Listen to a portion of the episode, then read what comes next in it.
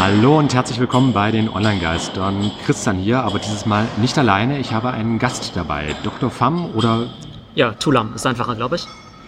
Genau. Und ähm, wir beide sind heute, das hört man vielleicht auch ein bisschen am Hintergrundgeräusch, in einer großen Halle und zwar der Halle 1 der Messe Magdeburg, wo heute der Mitteldeutsche Ernährungsgipfel stattfindet und ähm, du wirst ja nachher auch noch sprechen. Ja, genau. In einer halben Stunde genau, werde ich eine der Keynotes halten. Bin ich auch schon mal sehr gespannt drauf, ähm, weil ich werde ja über naja, ähm, aktuelle Trends eben in der Lebensmittelbranche sprechen. Ich muss dazu sagen, ich komme eben nicht aus dem Bereich. Mein ähm, Fokus ist eben eher so der des Digitalexperten. Das heißt, ich beschäftige mich immer mit digitalen Trends aus Europa, aber vor allem auch aus dem Silicon Valley und aus China.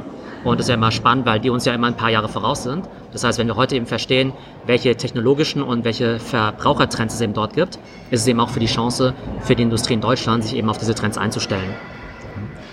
Und in deiner Keynote, ich durfte ja schon mal einen Blick reinwerfen, hast du auch ähm, fünf Megatrends vorbereitet. Unter anderem, ich würde es jetzt mal vielleicht auf drei Themen runterbrechen. Mhm. Einmal ähm, der größere Generationswechsel, der jetzt ja gerade mit ansteht. Stichwort Generation Y, Generation Z. Oder was jetzt auch gerade frisch herangezüchtet wird, die äh, Generation Alpha, denn als diejenigen, die jetzt noch nicht mal 18 sind, aber mhm. da kann man über sehr vieles miteinander reden. Aber das ist ja einmal so ein wichtiger Punkt, dieser mhm. Generationswechsel. Ähm, dann auch wie Digitalisierung, Social Media, App-Wirtschaft, was auch immer, hat ähm, den Konsum einmal verändert, plus hat eben auch, wie die Industrie darauf reagieren kann. Mhm. Ja, sehr also gerne. Schwerpunkte. Und ähm, generell erstmal die Veränderung bei den Generationen, also Generation Y, Generation Z. Verändert das überhaupt den Konsum? Gerade ja. bei dir ist ja mhm. Schwerpunkt mhm. dann auf Lebensmittel. Ja, genau. Also ich glaube, am Anfang ist es erstmal wichtig, diese beiden Generationen auch mal zu definieren. Ich glaube, der Fehler, den halt viele Unternehmen machen, ist, dass sie sich nicht so sehr mit dem Thema beschäftigen und immer irgendwo abgespeichert haben, naja, das sind ja so diese ganz Jungen, ja. Da war irgendwas, Y, Z, Millennial, das sind halt die ganz Jungen, die Snapchat-Generation, aber die sind vielleicht eh noch nicht wichtig für uns, weil die haben eh keine Kohle, die können eh nicht unsere Produkte kaufen, also ist es auch nicht schlimm, wenn wir die nicht verstehen. Und wenn man jetzt aber einfach mal drüber nachdenkt, naja, Millennials oder Generation Y sind halt Leute, die sind halt zwischen 1980 und 1995 geboren. Das heißt, Leute, die 1980 geboren sind, die sind ja auch nicht mehr eben besonders jung. Die sind ja schon fast 40 Jahre alt. Das heißt, das sind ja tatsächlich ja Leute, die höchstwahrscheinlich äh, gut im Beruf stehen, die wahrscheinlich eine Familie haben, die wahrscheinlich auch ein Auto oder ein Haus haben. Also das sind eben genau äh, sehr relevante Zielgruppen und die verhalten sich aber auch schon sehr, sehr digital und ich glaube, viele Unternehmen unterschätzen das noch. Das bedeutet, viele Unternehmen sind noch nicht mal in der Lage, einen 39-jährigen Kunden zu erreichen, geschweige denn dann einen 22-jährigen Kunden. Als ähm, Jahrgang 1988 kann ich das definitiv auch bestätigen. Ich bin ja so quasi mittendrin bei der mhm. Generation Y oder die Generation Warum wird es auch manchmal dann schön übersetzt. Ähm, dass ja auch einfach diese Umstellung durchaus vorhanden ist von einfach nur noch eben nur Konsument sein hin zu auch einem mindestens kritischen Konsumenten sein. Mhm, ja. Aber das ist jetzt nur meine persönliche Erfahrung. Wie stellt sich das der Wissenschaft eigentlich dar? Diese ja.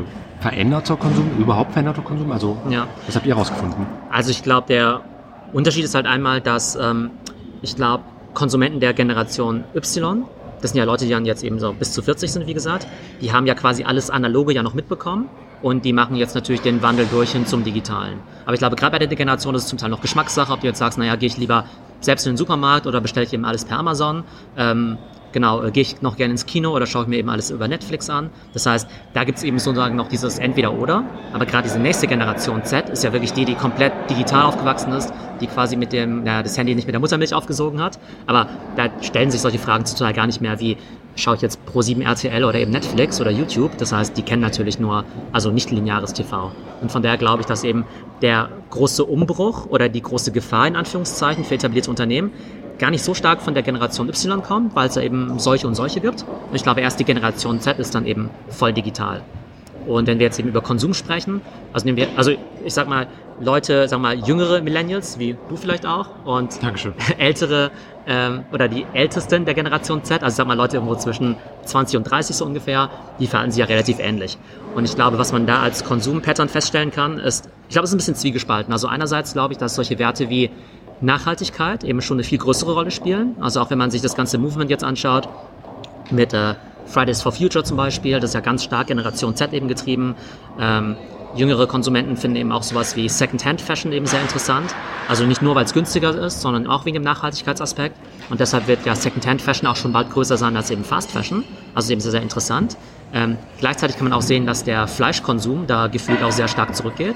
Also immer wenn ich irgendwie, also natürlich jetzt äh, kleine, kleine Stichprobengröße, aber sehr oft, wenn ich eben junge Leute treffe, dann stelle ich eben fest, okay, die sind entweder vegan, sind zumindest vegetarisch, experimentieren zumindest mal damit.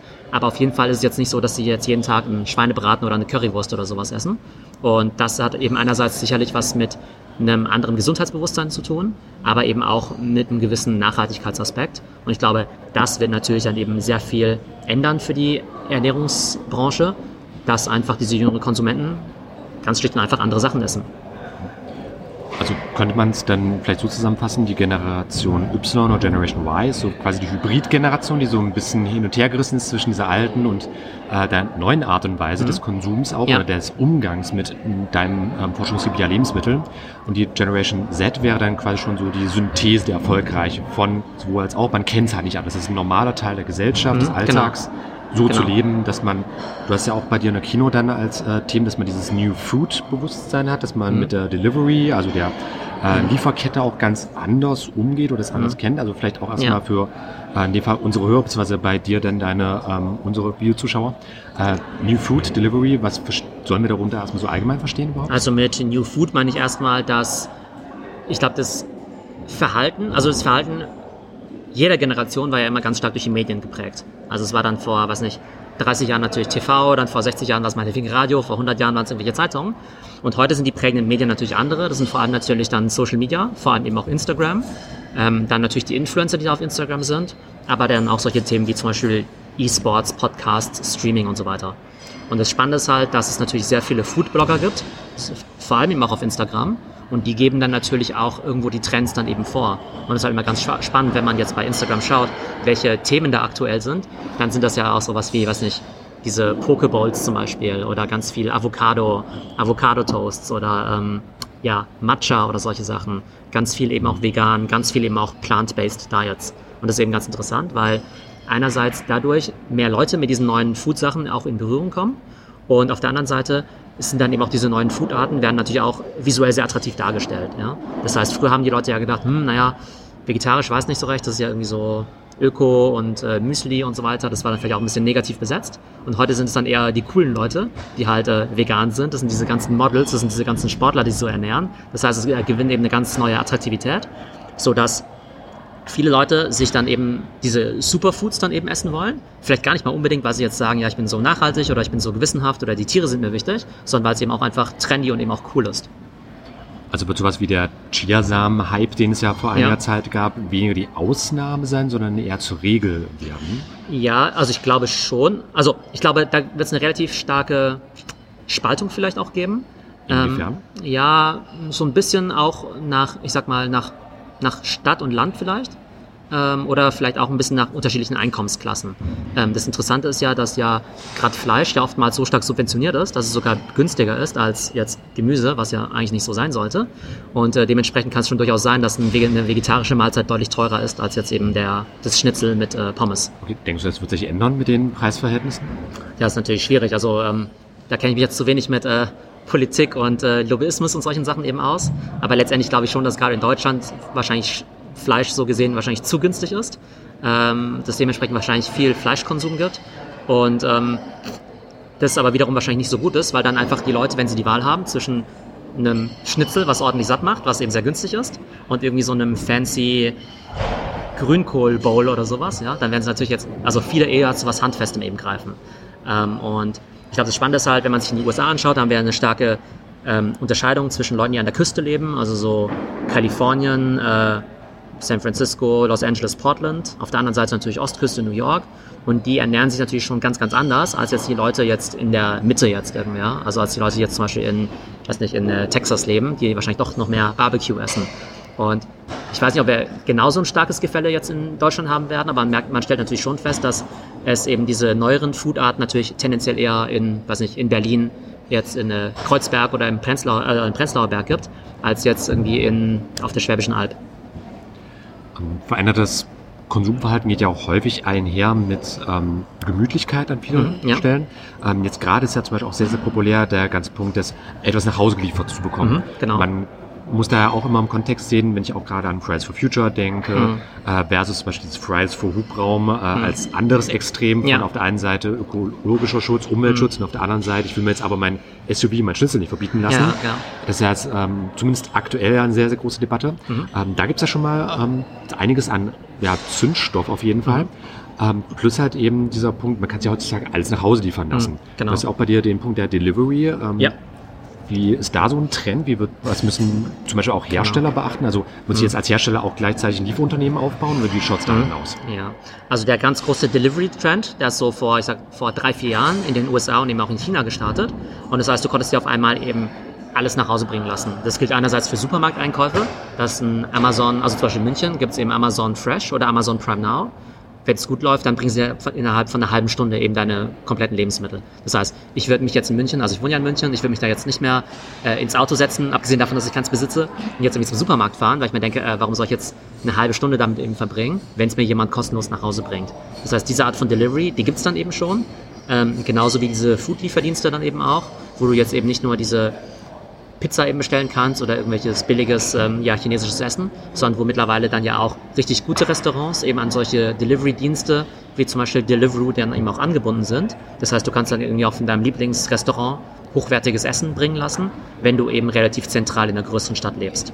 Das Interessante ist aber, dass sich eben dieser, dass dieser Trend sehr stark aufkam. Die ganzen Venture Capital Geber haben wahnsinnig viel Geld investiert und jetzt ist da so ein bisschen Ernüchterung eingekehrt, weil ja, das Geschäft offenbar gar nicht so profitabel ist. Das heißt, diese Lieferdienste, die es anbieten, die verdienen alle kein Geld, ähm, weil die ja, Fahrerkosten dann eben doch zu teuer sind. Ähm, in China kann so ein Modell vielleicht ein bisschen besser funktionieren, wo dann die Fahrer auch nicht so teuer sind. Aber hier hat sich zum Beispiel ein Fudora vom Markt wieder zurückgezogen. Ja, war ja auch eine sehr große Meldung gewesen in dem Kontext. Genau, ja, und Deliveroo ja eben auch. Und die sind jetzt irgendwie alle wieder in Lieferando irgendwie aufgegangen. Die sind ja da jetzt Monopolist, können dementsprechend auch den Restaurants die Preise diktieren. Ähm, das heißt, da ist die Landschaft also nicht mehr ganz so rosig wie eben noch vor zwei, drei Jahren, wo man eben wirklich dachte, dass eben on demand eben alles funktionieren wird. Wobei ich schon der Meinung bin, dass es eben nur eine Frage der Zeit ist. Also im Augenblick gibt es eine gewisse Ernüchterung. Aber wenn wir zum Beispiel nach China schauen, das ist ganz spannend. Da gibt es jetzt schon äh, Kaffee-Delivery. Das heißt, da gibt es quasi den chinesischen Starbucks. Der nennt sich Luckin Coffee. Und der kann dir im Prinzip innerhalb von 10 Minuten immer einen heißen Kaffee bringen. Und die machen das nämlich so, dass sie eben nicht diese großen Filialen haben wie so ein Starbucks, sondern die haben im Prinzip in jeder, ja, in jedem etwas größeren Gebäude eine kleine Kaffeeküche, die im Prinzip gar nicht dafür gedacht ist, dass Leute sich da hinsetzen gemütlich und da drei Stunden lang mit ihrem Laptop irgendwas machen, sondern ähm, das sind eigentlich reine Kaffeeküchen als Delivery Hub, wo dann eben die Fahrer den Kaffee holen und dir dann eben schnell bringen. Und das ist eben dieser neue Trend, der nennt sich eben ja Ghost Kitchen oder Cloud Kitchen. Das heißt, die Küchen der Zukunft, die werden gar nicht mehr physisch in der Form sein, dass sie irgendwie auf Besucher ausgelegt sind, sondern man sagt, okay, die Leute wollen eigentlich Delivery haben und was soll ich jetzt äh, in der teuren Fußgängerzone mir jetzt so einen riesen Laden mieten, wenn ich mir im Prinzip auch irgendwie so einen Hinterhof-Ding mieten kann, wo ich einfach nur koche für Delivery. Dieses Cloud Kitchen ist dann auch komplett automatisiert, also quasi einfach nur ein glorifizierter Kaffeeautomat oder gibt es da schon noch Leute, die dann vor Ort sind und den Kaffee herstellen? Ähm, unterschiedlich. Also jetzt äh, bei dem, äh, was ich jetzt gerade genannt habe, bei diesem ähm, chinesischen äh, sozusagen Starbucks-Wettbewerber, da gibt es dann tatsächlich schon Leute, die dann so Baristas, die den Kaffee eben auch kochen. Aber tatsächlich gibt es in den USA eben auch solche Konzepte, die heißt zum Beispiel Café X. Da haben wir im Prinzip auch so eine Art glorifizierten Kaffeeautomaten, der aber sozusagen das ganze Thema ähm, Mobile Ordering so ein bisschen einfacher macht. Das heißt, ähm, bei so einem normalen Kaffeeautomaten ist ja so, du musst da ja hingehen und dann ja, wirfst halt irgendwie deine Münze ein und dann kommt halt irgendwie deine, dein Kaffee irgendwie raus. Und da kannst du eben schon von fünf Minuten irgendwie unterwegs bestellen. Da gibt's halt quasi so eine Art Roboter, der dann Kaffee eben brüht ähm, und dann quasi verschiedene Parkplätze hat, wo er sozusagen den Kaffee dann platziert. Das heißt, wenn du jetzt zum Beispiel einen Kaffee bestellst vor mir, dann wird der Kaffee dir eben zubereitet, wird zum Beispiel auf den Parkplatz 1 gestellt, bis du den eben wieder abholst. Und in der Zeit kann eben schon der nächste Kaffee gemacht werden. Und bei der normalen Kaffeemaschine kannst du immer nur einen gleichzeitig bedienen. Okay, und jetzt mal aus ähm, der ganz anderen Perspektive, also die Hersteller mal betrachtet. Rechnet sich das überhaupt, wenn ich jetzt das Unternehmen für mich sage? Äh, ist ja ein gewaltiger infrastruktureller Aufwand erstmal. Mhm. Für am Ende etwas wie Kaffee, das gibt's teilweise für ein paar Euro, also recht geringe Preise. Mhm. Ähm, das rechnet sich dann ja eigentlich auch erst, wenn man es entsprechend hoch skaliert. Ja. Aber generell ist es überhaupt ein lohnendes Konzept, sowas zu machen? Also auch diese Mhm. ganzen Lieferketten? Ja. Das ist gerade das Spannende. Also ich glaube, ähm, diese Ketten zum Beispiel, wie diese Kaffeekette in China, die verdienen derzeit auch kein Geld. Und ich glaube, es geht eben darum zu sagen, wir wollen die Nummer 1 Anlaufstelle werden für alle Arten von Home Delivery. Und wenn die Leute erstmal Kaffee bei uns kaufen, kaufen die auch noch andere Sachen. Kann auch sein, dass der Plan eben nicht aufgehen wird. Aber nur mit Kaffee alleine werden die wahrscheinlich jetzt nicht reich werden. Das heißt, die wollen dann erweitern eben auch ihr Menü, verkaufen dann eben mittlerweile auch Salate und Mittagessen und so weiter. Und dann wird es vielleicht wieder spannend, wenn dann eben der Bon eben nicht bei 3 Euro ist, sondern dann doch wieder bei, weiß nicht, 10, 15 Euro. Aber wie gesagt, also da wird wahnsinnig viel Geld rein investiert. Wahrscheinlich wird sich herausstellen, dass es auch nur in manchen Städten gut funktionieren kann. In einer Stadt wie San Francisco, die Leute hier sehr viel Geld verdienen. Ähm, da gibt es eben Leute, die sagen, naja, ich hätte jetzt gern diesen Big Mac äh, für 4 Dollar und zahle halt meinetwegen 12 Dollar Liefergebühr dafür. Ähm, weil ich bin irgendwie Anwalt und verdiene irgendwie 225 Dollar die Stunde, also habe ich keine Zeit jetzt äh, zum McDonald's zu fahren. Ähm, aber tatsächlich ist es halt so, dass viele von diesen fancy Konzepten natürlich in sehr großen, wohlhabenden Städten gebaut werden. Und wenn man die dann eben global ausrollen möchte, dann sieht man natürlich, dass die Marktgegebenheiten und natürlich auch das verfügbare Einkommen nicht überall das gleiche ist. Also ein Tipp für Unternehmen könnte man dann vielleicht schon sagen, also für die ähm, Herstellerbranche. Ähm, also vielfach werden diese Konzepte einfach erstmal ausprobiert, ohne mhm. gleich drauf zu schauen, ob es sich rechnet oder nicht. Einfach erstmal mhm. auf so eine kritische Masse an Nutzern zu kommen ja. und dann, ich sag mal, die Amazon-Strategie effektiv zu fahren. Die haben ja auch mit Büchern damals im Shop angefangen ja. und sich dann ja graduell auf andere Produkte erweitert. Mhm. Inzwischen gibt es ja bei Amazon auch Nahrungsmittel ja, zu kaufen. Ja. Ähm, also wäre das auch so eine Variante jetzt für den äh, klassischen Einzelhändler bei uns in der Region, dass man sagt, hier, wir bieten dann jetzt erstmal sowas an und holen uns damit halt erstmal Kundschaft ran und erweitern es dann? Oder ist es jetzt nur glaub, für Startups so richtig geeignet? Ich glaube, das Ding ist halt, dass die Leute sich halt immer an den Kundenservice eben gewöhnen. Ich, ich nehme mal ein Beispiel. Also vor zehn Jahren war es ja noch sehr unüblich, jetzt Schuhe online zu bestellen. Dann kommt so ein Zalando auf den Markt und sagt halt eben, okay, äh, weiß nicht, kostenlose Lieferung und kostenlose Rücksendung ist ganz normal. Und dann wollen es natürlich auch alle anderen Kunden haben. Und selbst die, die das nicht mitmachen wollen, äh, andere Händler zum Beispiel, die sich das vielleicht auch gar nicht leisten äh, können, die müssen dann trotzdem mitmachen, weil es eben der Kunde erwartet. Und genauso glaube ich, dass eben manche Kunden irgendwann erwarten werden, dass es eben eine Lieferung gibt, dass es dann meinetwegen sogar eine nicht nur Next-Day-Delivery gibt, sondern sogar Same-Day-Delivery oder sogar Ein-Stunden-Delivery. Und dann geht es eben darum, das dem Kunden anzubieten.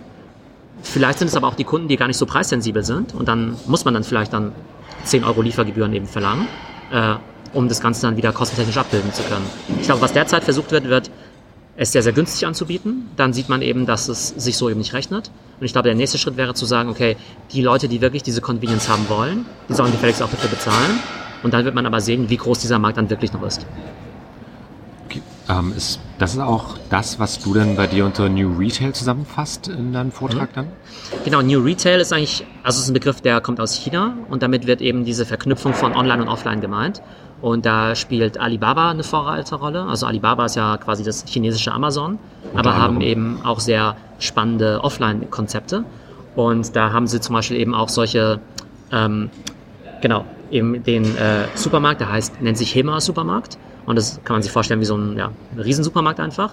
Ähm, aber wenn man eben da reingeht, dann kann man, hat eben jedes Produkt auch einen QR-Code. Wenn man den dann eben scannt, dann erfährt man irgendwie so alles sofort zum Produkt. Das heißt, ähm, ob die, wo die Produkte herkommen, ob die wirklich bio sind, wann die gepflückt worden sind und so weiter. Man kann die Sachen direkt vor Ort eben auch, ähm, auch gleich verzehren und natürlich auch mobil bezahlen aber man kann sich die Sachen eben auch sofort nach Hause liefern lassen. Das heißt, dieser Supermarkt, der fungiert gleichzeitig auch noch als Logistikzentrum.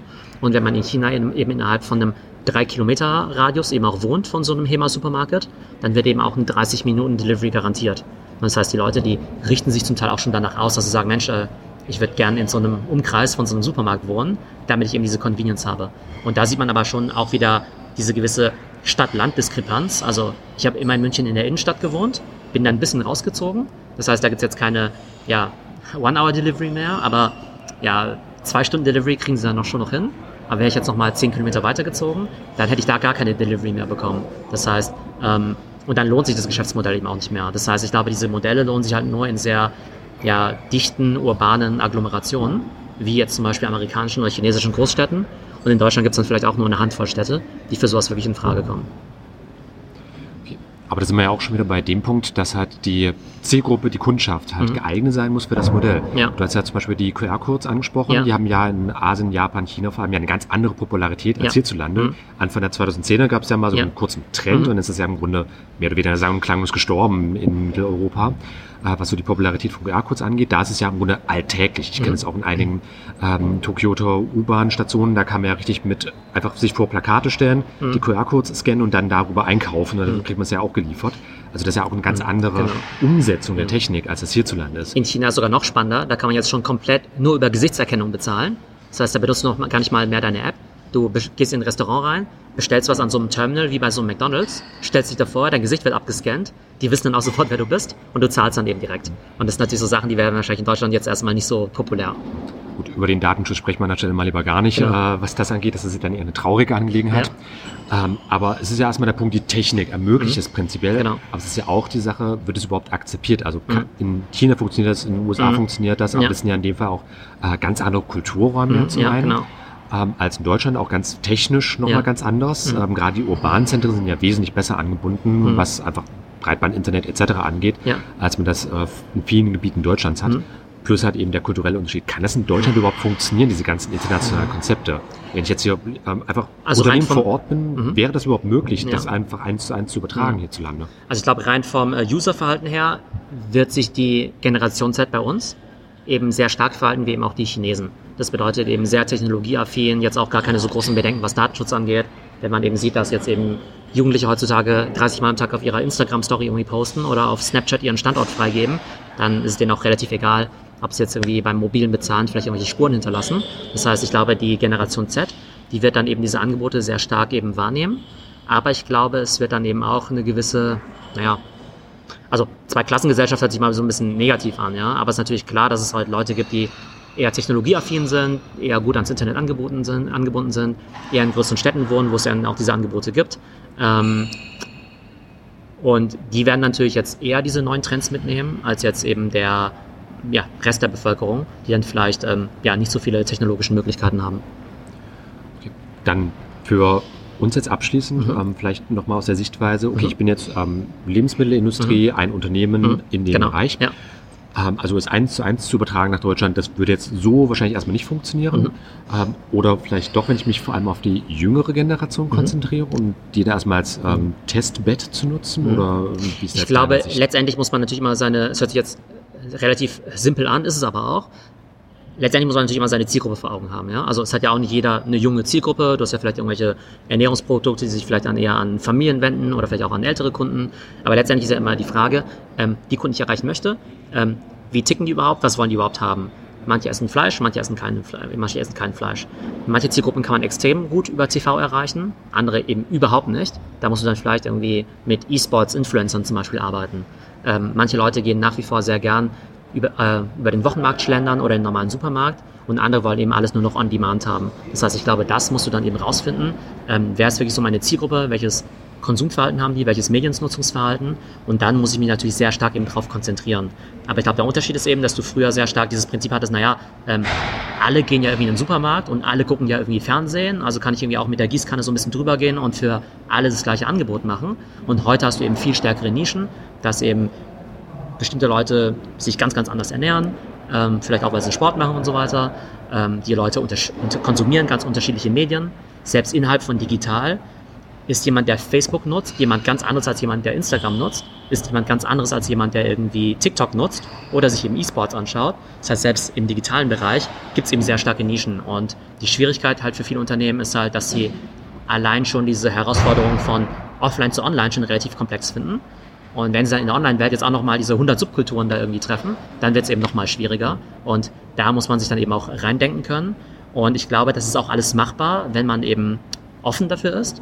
Aber oftmals kann man eben feststellen, dass Leute in der Industrie relativ ja, konservativ sind, relativ ablehnend sind, was es eben angeht und sagen, naja, die jungen Leute, die sind alle doof. Das heißt, die sind quasi dran schuld, wenn das Geschäft nicht läuft. Also es liegt nicht daran, Die Jugend von heute, ne? Genau, die sind quasi dran schuld. Es liegt nicht daran, dass wir als Industrie uns eben nicht angepasst haben, vielleicht keine neuen Vertriebskonzepte haben, keine neuen Marketingkonzepte haben, sondern es sind diese blöden Jugendlichen, die jetzt auf einmal nur noch Okay. Influencer gut finden und auf einmal irgendwie unser, unsere gute alte Leberwurst nicht mehr essen wollen. Also ich habe es für mich jetzt gerade mal so ähm, etwa dreieinhalb, vier ähm, Schwerpunkte herausarbeiten können, von dem auch, was du gesagt Ja. hast. Also zum einen, ähm, vielfach muss sich die Industrie von ihrer eigenen Überheblichkeit erstmal Mhm. lösen. Also nicht so der Kunde liegt falsch, sondern vielleicht sollten wir uns eher dem Kunden anpassen, Mhm, denn ja. vom Kunden kommt ja das Geld. Genau, ja. Überhaupt erstmal diese entsprechende Denkweise einzunehmen. Ähm, dann gibt es ja nicht mehr das eine Medium, den einen Markt, sondern es Mhm. gibt ja einfach diese Zersplitterung in viele Mhm. Medien, in Genau. viele Märkte was dann auch wieder einhergeht mit einer entsprechenden Zielgruppe. Also ich muss Mhm. halt immer wissen, auf welchem Markt und über welches Medium kann ich welche Zielgruppe erreichen. Äh, und dann die Influencer, hast du ja auch mit angesprochen, Mhm, dass genau. die ja auch immer wichtiger werden. So der Influencer als neuer Promi, als neuer Spokesperson oder wie auch immer man es Ja. nennen möchte. sogar noch einen Schritt weiter, den Influencer, ähm, den will ich sogar gar nicht mehr unbedingt als Person sehen, sondern fast eher wie so ein, ja, ich sag mal, Fernsehsender oder wie so eine Special Interest Zeitschrift. Genauso wie Leute halt früher gesagt haben, ich gucke jetzt irgendwie RTL oder ich gucke mir irgendeine Sendung auf RTL an, schalten sie halt heute bei ihrem Lieblings-YouTuber ein. Oder sie folgen eben ihrem Lieblings-Instagrammer. Aber wenn jetzt dieser Lieblings-Instagrammer jetzt zufällig, weiß nicht, äh, Ernährungsguru ist, ähm, dann glauben sie dem natürlich auch alles, ja. Und zum Teil kennen sie sich auch wirklich gut aus. Ne? Also da ist die Industrie auch wieder sehr überheblich und sagt, naja, was wissen denn schon diese ganzen äh, Influencer? Aber wenn halt welche davon, also manche davon sind ja auch, weiß nicht, Ernährungswissenschaftler und so weiter oder kennen sich eben sehr gut aus. Aber die Follower, die sagen halt, naja, ich lese halt keine Zeitschriften mehr wie Essen und Trinken oder wie Fit for Fun oder sowas, sondern folge eben dem Influencer X. Und wenn der mir morgen sagt, dass, keine Ahnung, äh, grüne Smoothies zum Frühstück irgendwie besonders gut sind, dann mache ich das dann eben auch. Ja? Und die Frage ist eben, kann man eben mit diesen Influencern zusammenarbeiten oder kann man vielleicht auch selbst eine Art Fernsehsender werden oder Social Media Channel, wo man dann eben selbst auch über seine eigenen Produkte spricht. Aber da, das heißt, heutzutage geht eigentlich alles di- direct to consumer und das ist eben auch so schwierig für die Unternehmen, weil früher haben die ja gesagt, wir machen jetzt hier unsere, unser Lebensmittelprodukt, verkaufen es irgendwie an den Einzelhandel, an den Supermarkt und dann soll der gucken, was mit dem Endkunden passiert. Und heute würden eben die modernen Brands direkt in Beziehung mit dem Endkunden gehen, sowohl was den Verkauf als auch die Kommunikation angeht, was wiederum ein Problem auch für den Einzelhandel ist, weil der wird eben auch zunehmend irrelevant, weil der Konsument, der hat unendlich viel Auswahl. Früher hat er nur gesagt, okay, da gibt's halt hier nur den Edeka, dann kann ich auch nur kaufen, was es da gibt. Und heutzutage das Internet kann der theoretisch alles haben, was er möchte und sucht sich eben auch die Dinge aus, die ihm gefallen und bekommt nicht einfach so die Produkte reingepusht. Da vielleicht auch gleich für zwei Link-Tipps, die mir da mit spontan eingefallen sind. Es gibt einmal ja ähm, einen YouTube-Kanal, der von Edeka gesponsert ist, die Yam Tam Tam, glaube ich, genannt. Ja. Äh, das ist ja wirklich deutliches Sponsoring erkennbar, Ja. weil die eben auch so als ähm, YouTube-Kanal, wo es dann darum geht, also mehr oder weniger Kochshow zu machen, das ist Ja. auf der einen Seite, für dann das äh, neue Format. Und Ja. genauso gibt es ja auch auf dem ähm, TV-Sender Six eine ähm, Backsendung, so einen Backwettbewerb, der Ja. dann von Dr. Oetker mitgesponsert Ja, wird. genau. Mhm. Äh, die auch so in diesem Bereich, wo du es das umschrieben hast, etwa auch mit unterwegs Genau, also ja. dieses, di- diese direkte Ansprache auch der Zielgruppe. Genau, ja. Genau. Okay, Das kann auf klar. jeden Fall Sinn machen, ja. Dann würde ich sagen, wir sind jetzt ähm, auf jeden Fall schon fast bei einer halben Stunde. Genau. Vielen Äh, Dank. Input war einiges gewesen. Ähm, also dir vielen, vielen, vielen Dank. Ähm, Frage gleich mal für meine Hörer. Deine Zuschauer wissen es ja, Mhm. aber meine Hörer auf jeden Fall noch nicht. Äh, wo kann man dich eigentlich so erreichen? Also mich kann man eigentlich am besten auf LinkedIn finden. Also auf LinkedIn veröffentliche ich eigentlich jeden Tag ein, ein Video zu aktuellen Trends, zu aktuellen digitalen Trends, so, über die wir auch heute gesprochen haben. Ähm, das heißt, mein Name ist ja Tulam Pham. Also genau, kannst du nochmal Ich ausschreiben. verlinke es in den Show Notes. Genau, kannst du mal verlinken. Aber auf LinkedIn kann man mich sehr gut finden. Außerdem habe ich auch einen Podcast, der zwei, dreimal die Woche rauskommt. Ähm, die Videos auf LinkedIn sind auf Englisch, der Podcast ist auf Deutsch. Das heißt, wenn man über solche Themen up to date bleiben möchte, dann ist es auf jeden Fall eine ganz gute Quelle. Okay, dann danke ich dir da auf jeden Fall Ja, schon mal. danke. Und Ähm, wo findet man dich? Wo kann man dir folgen? Ja klar, also ähm, uns kann man einmal finden auf onlinegeister.com und bei der-seminar.de. Mhm. Auf onlinegeister.com und bei der-seminar.de. Und ansonsten, mein Name ist Christian Allner mit CH und A-L-L-N-E-R geschrieben. Einfach in der Suchmaschine des Vertrauens eingeben, da findet man mich. Ich tanze da auf vielen Hochzeiten. Okay, prima. Vielen Dank. Danke. Ich danke dir ebenfalls und dir danach noch viel, viel Erfolg bei Ja. deiner Keynote. Dankeschön. Und für euch Online-Geister draußen, wie immer, war das jetzt ein erster Einblick ins Thema. Bei Fragen sind wir natürlich auch immer erreichbar und alle weiteren Informationen wie immer onlinegeister.com und derseminar.de, da schreiben wir in unser Wiki auch regelmäßig Aktualisierungen mit rein. Ansonsten, mein Name war Christian und wie gesagt, ich habe jetzt gerade mit ähm, Dr. Pham gesprochen, der jetzt auch gleich noch die Keynote beim Mitteldeutschen Ernährungsgipfel halten wird. Und wenn da noch Fragen sind, ihr wisst, wie uns erreicht. Das wär's dann und bis bald. Tschüss. Für die Radiohörer gibt es jetzt Musik. Und ihr hört einen Hinweis in eigener Sache.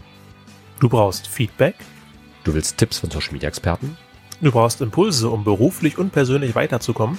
Jetzt anmelden unter www.onlinegeister.com/gruppe. Der Seminarnetzwerk war zunächst für Christians Kursteilnehmer gedacht und ist seitdem gewachsen. Euch Hörer laden wir ein. Das heißt, Ein intimer Kreis, vernetzen und- interagieren, Projekte vorstellen, es darf alles gefragt werden, es darf alles beantwortet werden. jetzt anmelden unter onlinegeister.com/gruppe.